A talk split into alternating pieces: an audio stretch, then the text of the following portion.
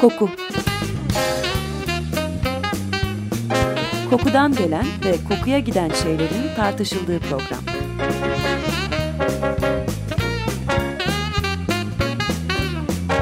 Hazırlayan ve sunan Vedat Ozan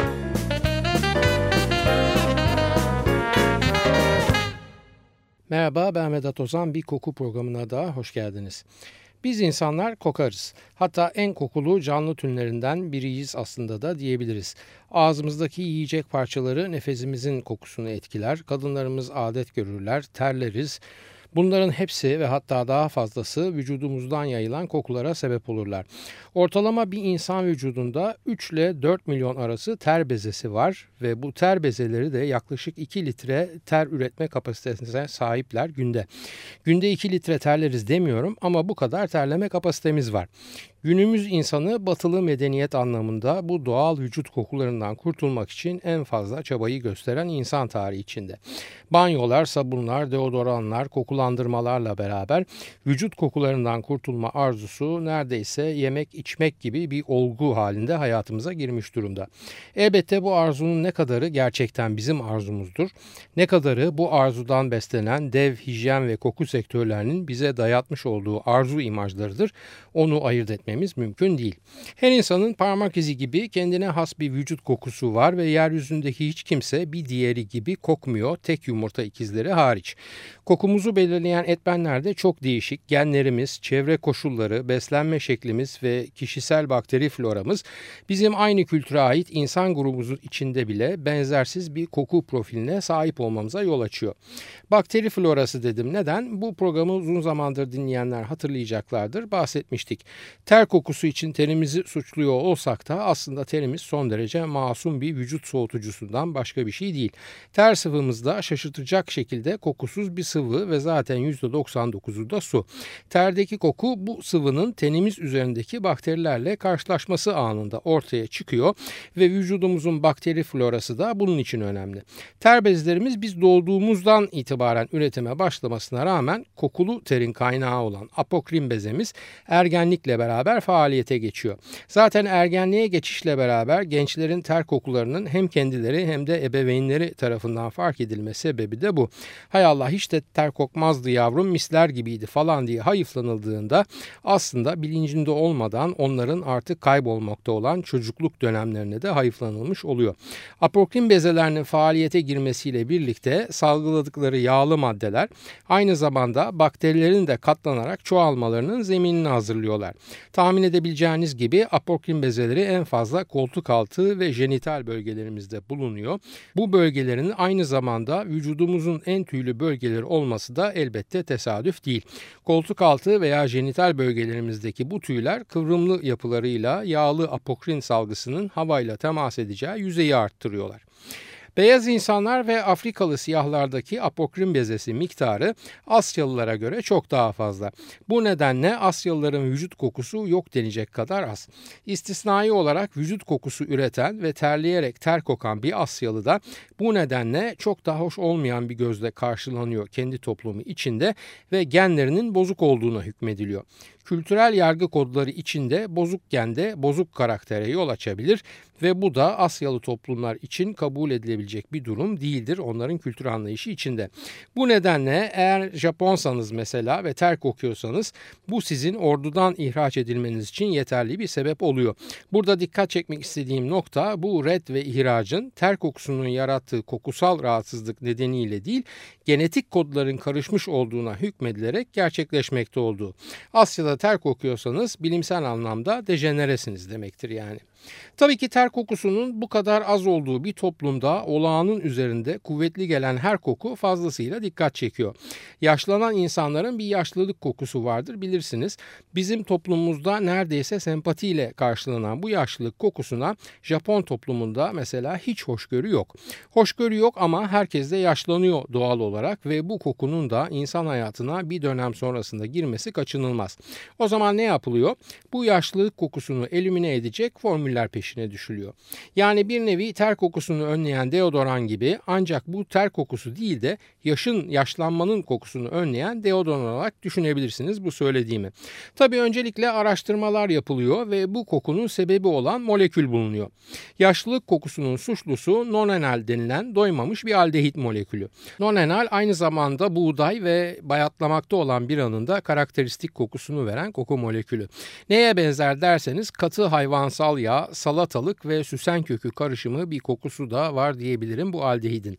Nisan 2001 yılında Shinichiro Haze ve arkadaşları tarafından yapılan bir araştırmayla bunun yaşlılık kokusu denilen kokunun sebebi olduğu saptanıyor. Bu saptamayı yapmak için Shinichiro Haze ve arkadaşları yaşları 26 ile 75 arasında değişen deneklerden 3 gün boyunca çıkarılmadan giyilmiş tişört örneklerini topluyorlar.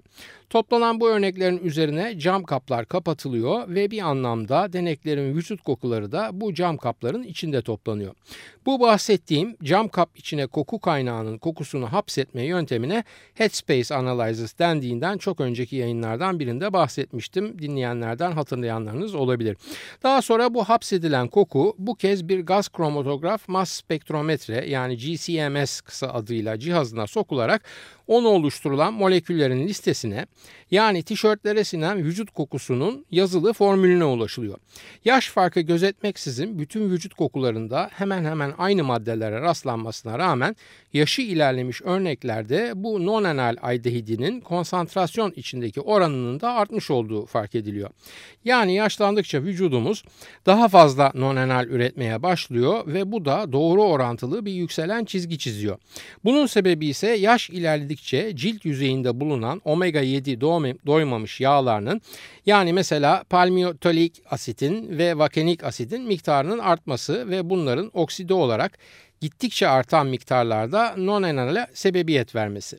Cildin yüzeyinde sadece omega 7 yok, sapiyenik asit gibi omega 10 yağ asitleri de var. Ancak yaşlandıkça artan sadece omega 7 yağ asitleri oluyor ve bunlardan türeyen nonenal aldehidi de yaşlılığa özgün bir koku veriyor vücutlarımıza. Kokunun tarifini biraz daha açayım ve nonenalin aynı zamanda eski kitap kokusuna benzediğini bu yüzden de kütüphane aldehidi diye de adlandırıldığını not olarak belirteyim. Evet yaşlılık kokusunun kaynağı saptanınca başta Shiseido olmak üzere Japon koku ve kozmetik devleri bunun üzerine gidiyorlar. Oji-san Japonca'da amca veya daha doğrusu amca bey demek. Endüstri için amca bey gibi kokma korkusu aynı zamanda para kokusu da demek oluyor ve şirketler market ve mağazalara non-enali nötralize edebilecek ürünleri yığıyorlar ki bu ürünlerin içinde antimikrobiyal iç çamaşırları da var. Hatta bu iç çamaşırının Japonya'da oldukça ünlenmiş bir de televizyon reklam filmi var. Bir metro vagonunun içinde genç bir kız kulaklıkla müzik dinlemektedir ve çevresinde de orta yaşlı Japon beyler vardır. Çevresini saran orta yaşlı kalabalığın kokusu genç kızı öylesine irite eder ki sonunda bir çığlık atarak kulağındaki kulaklıkları çıkarır ve burun deliklerine sokar. Bu ve benzer reklamlarla körüklenen beğenilmeme, onaylanmama ve yaşlanıyor olma korkusu elbette bu nötralize edici ürünlere yönelik pazarı da gün geçtikçe daha fazla genişletiyor.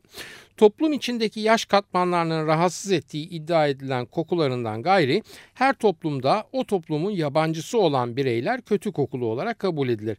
Çinlilere göre tereyağı ve süt ürünleriyle beslenen Batılılar tereyağı gibi leş kokarlar. Neden? Çünkü Çinliler hiç süt ve süt ürünü tüketmez, peynir bile yemezler. Sarımsak, soğan, baharat ve balık kokusunun yoğun hali de Batı ülkelerinin vatandaşlarını rahatsız ediyor ve ülkelerindeki göçmenleri tanımladıkları bir olumsuz etiket olarak toplum hayatına yerleşiyor. Fransa ve İngiltere bunun en uç örneklerinin yaşandığı ülkeler. Oysa biliyoruz ki vücut kokuları dünyanın her bölgesinde bizlerin tepkisi gibi olumsuz tepkilere yol açmıyor. Burma'da en yaygın selamlaşma şekli bana bir koku ver anlamına gelen bir cümle. Bu cümle aynı zamanda bana o kadar yaklaş ki seni koklayabileyim anlamına ve bu samimiyetin ifadesine de geliyor. O kadar yaklaşıp da nasıl selamlaşacaksın diyenlere bizim en yaygın selamlaşma şeklimizin şapur şupur öpüşmek olduğunu hatırlatmak isterim. Yeni Gine'de bir kabilenin yaşamında bir dostla vedalaşmak elini onun koltuk altına sokarak ovuşturmak şeklinde yapılıyor. Bu sayede siz o dosttan ayrılıyorsunuz ama kokusunu ve anısını beraberinde götürebiliyorsunuz. Oysa batı dünyasında vücut kokuları özellikle günümüzde hiç de bu kadar olumlu ve duygusal anlamlarla karşılanmıyor. Ich kann ihn nicht riechen cümlesi Almancadan Türkçe'ye onu koklayamam diye çevrilebilse de mesela asıl anlamı ona tahammül edemem demek oluyor. Kısa bir kahve molası verelim ve sonra devam edelim. Sublime'dan dinliyoruz Santeria.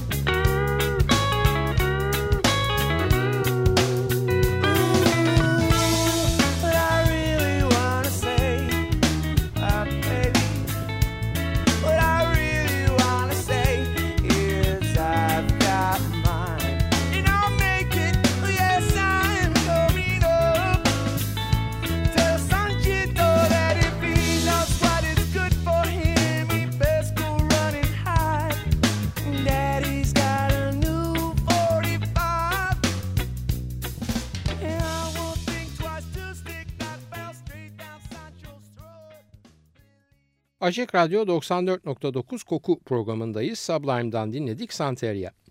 İnsanlığın kendi kokusundan kaçma, daha doğrusu onu yok etme çabası ve bu kokulara olan hoşgörüsüzlüğü aslında çok da eski değil. İçinde yaşadığımız ortam içindeki genel koku profili neyse ona çok kolay adapte oluyoruz. Ortamımız her köşesinde pis kokuyorsa biz bir süre sonra artık o kokuyu almıyoruz ve almadığımız bir kokuya da elbette pis demiyoruz. Kokudan herhangi bir rahatsızlık olmuş idiyse de eski zamanlarda bu kokuyu elimine etmek yerine onun üzerine daha baskın ve hoş kabul edilen kokular koyarak koku profilini değiştirmeye çalışmışız. Bu neden böyle? Çünkü eski zamanlarda temizlenme alışkanlıkları bugünkü gibi değil. Bu sadece beyin olarak temizliği reddetme anlamına gelmiyor. Geçmiş dönemlerin fiziksel yapıları da buna uygun değil. Evlerde banyo yok, dışarıya hamama veya banyoya maksimum haftada bir gidilebiliyor. Evlerin içindeki su tesisatları ise ancak 1920'lerde yaygınlaşmaya başlayıp sadece varlıklılara özel bir ayrıcalık olmaktan çıkıyor. Evlerin içinde vücutlardan yayılan kokular eğer adaptasyon seviyesinin de üzerine çıkmış ve rahatsız edici olmuşsa bunlar da dönemin imkanları içinde elimine edilmeye çalışılıyor. Yani mesela amonyakla su kalıştırılıp şapşup koltuk altları onlarla siliniyor. Olsa amonyak tahrip edici olabilir ve koltuk altı derimizde oldukça hassas bir deri bölgesi vücudumuz üzerinde.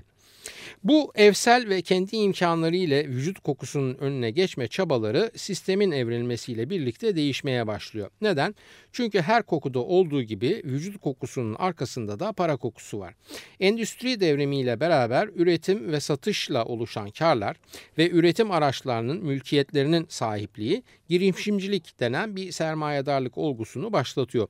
Uzun uzun artı değer hesaplarına girmeyelim ve kısaca şu noktaya gelelim.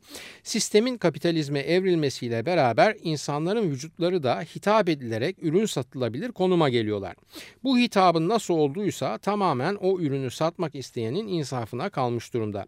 Geçmiş yayınların birinde bahsetmiştim. Ağız gargarası olarak bildiğimiz Lister'in isimli ürünün satışını körüklemek için öncelikle ağız kokularına karşı bir korku yaratılıp ürünlerde bunlara çözüm olarak sunuluyor. Hatta bugün ağız bölgesiyle ilgili tıp dallarında var kabul edilen ve kötü nefes kokusu anlamına gelen halitosis kelimesi de sırf bu yüzden bu korkuya bilimsel ve korkutucu bir anlam kazandırmak için pazarlamacılar tarafından üretilmiş bir kelime. Koku dünyası pazarlamacılarının kelime hazinemize kazandırdıkları tek kelime halitosis değil.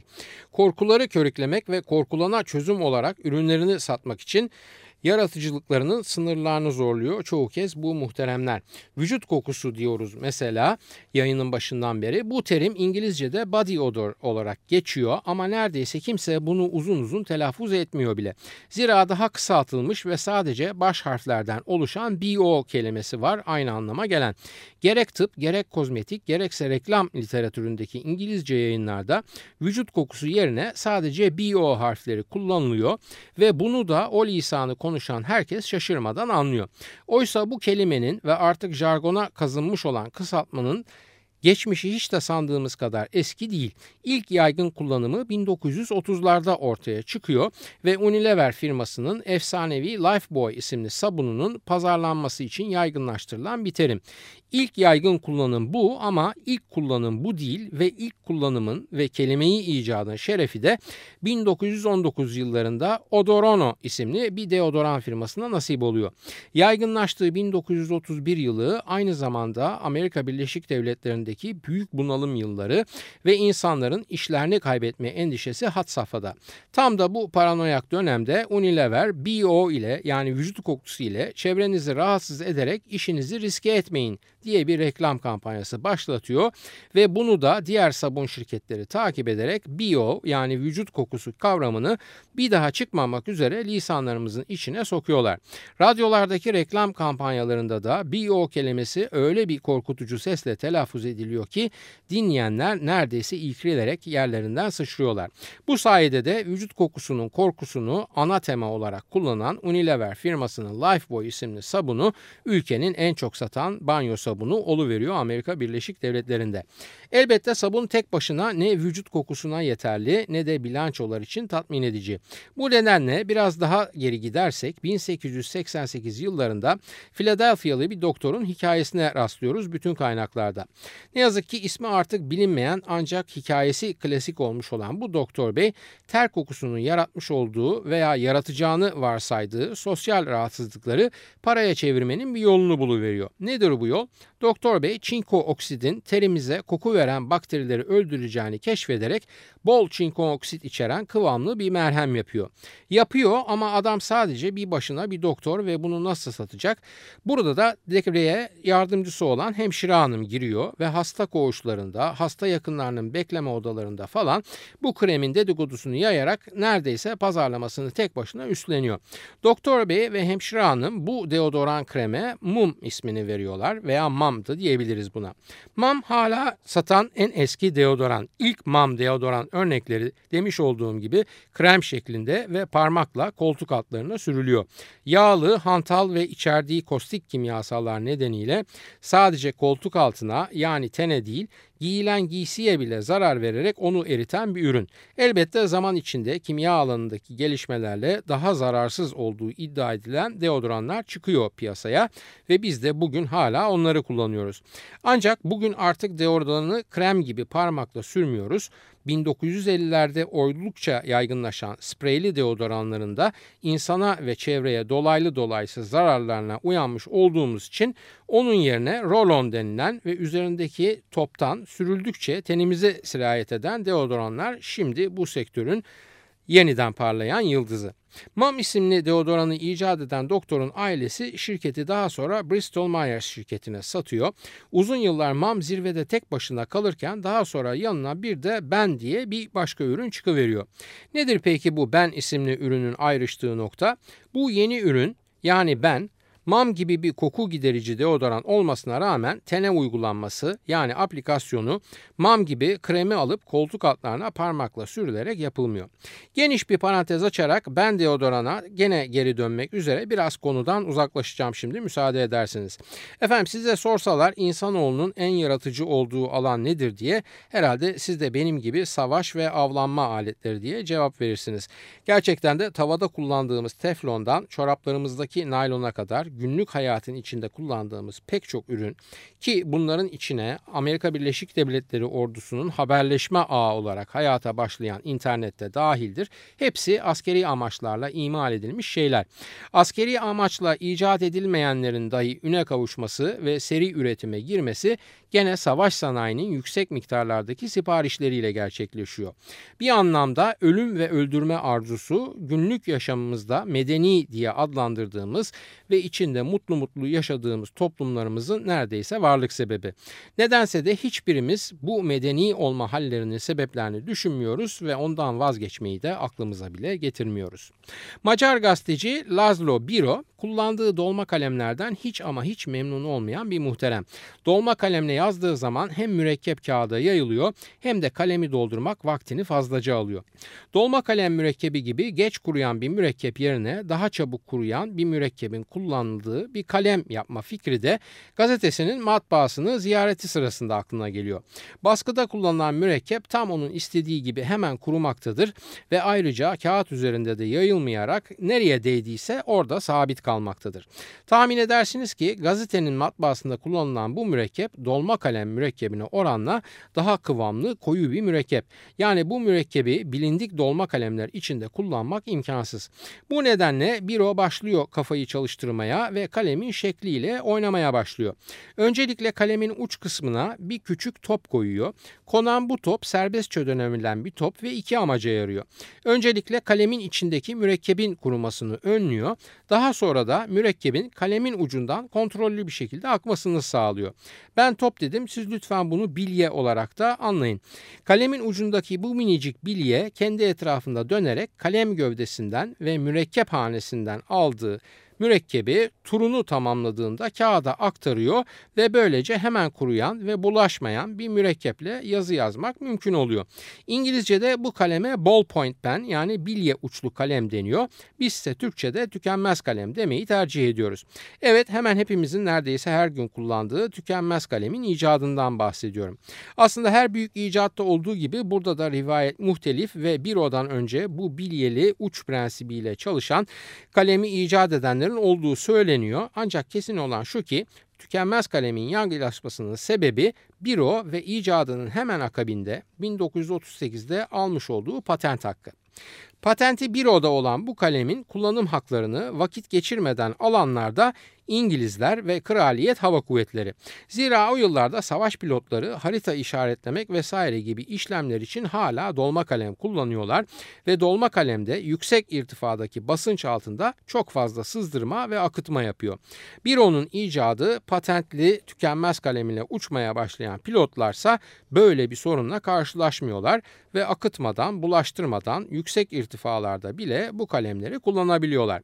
Bundan bir yıl sonra 1945'te de bir Fransız Baron Marcel Biche aynı kalemi isminin sonundaki H harfini kaldırarak ve Bic diye markalayarak satmaya başlıyor ve bizler de tükenmez kalemle bu marka sayesinde tanışıyoruz. Ya da en azından benim jenerasyonumun tükenmez kalem deyince aklıma gelen marka Baron Marcel Biche'in bir harf eksiğiyle soyadını taşıyan Bic marka tükenmez kalemler oluyor. Dönelim konumuza ve deodoranımıza. 1940'lı yıllarda MAM deodoranlarının üreticisi Bristol Myers şirketinde çalışan Helen Barnett Disarens isimli bir hatun kişi deodoranların krem şeklinde parmakla sürülmesinden daha pratik bir yol olabileceğini düşünerek bir arkadaşından duyduğu bu yeni icat edilmiş ve İngiliz Kraliyet Hava Kuvvetleri'nin gözdesi haline gelmiş olan tükenmez kalemin çalışma prensibini alıp birebir mam deodoranla uyarlıyor. Deodoranın muhafazasının içine bir büyük bilye yerleştiriyor ve koltuk altına sürüldükçe dönen bu bilye hem içeriden deodoranı alıyor hem de aldığını cilde bulaştırmış oluyor. Ürün Ben Roll On ismiyle piyasaya çıkıyor ve hemen satış listesinin tepesine yerleşiveriyor. Efendim saate bakıyorum ve programımızın sonuna geldiğimizi görüyorum. Vücut kokusu veya deodoranlar veya antiperspiranlar bir değil iki değil 22 program bile üzerine konuşsak bitmeyecek bir konu. İleride gene ara ara bu konulara döneceğiz diyerek son sözlerimize geçelim müsaadeniz olursa. Vücut kokumuz dışarıdan gelmiyor. Onu biz üretiyoruz. İlk başta dediğim gibi nasıl bir koku ürettiğimiz genlerimizden başlayarak yediğimiz içtiğimize kadar uzanan bir sebepler silsilesi içinde kendine noktası buluyor. Ter vücudumuzun soğuması için gerekli bir ifrazat ve aslında kokusuz. Kokuyu veren bakteriler de bizim parçamız ama ne oluyorsa oluyor işte ve bu ikisi bir araya gelince hoş olmayan kokular ortaya çıkıyor. Bu bizim gerçeğimiz ve bundan hoşnut olup olmamak da tamamen bizim kendi seçimimiz. Sosyal bir varlık olduğumuz gerçeğini göz ardı etmeden bu kokuyu engellemek istiyorsak emin olun bunun için en sağlıklı yol daha önce de söylemiş olduğum ve hep söyleyeceğim gibi güne başlarken ve günü sonlandırdığımızda akan suyla sabun bile kullanmaya gerek olmadan şakır şakır bir duş yapmak. Evet başka bir konuyla haftaya tekrar buluşmak üzere hepinize iyi günler dilerken soru, öneri ve eleştirileriniz için e-posta adresimizi hatırlatıyorum efendim. kokuprogrami.yahoo.com Yayınlarımızda geçen konulara ilişkin görselleri her zaman olduğu gibi facebook.com Taksim Vedat Ozan Koku adresinde görebilirsiniz. Ben Vedat Ozan, radyonuz kokusuz kalmasın sevgilerimle.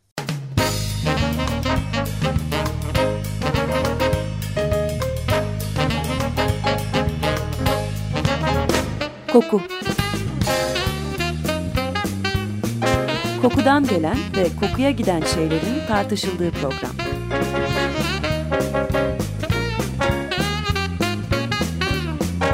Hazırlayan ve sunan Vedat Ozan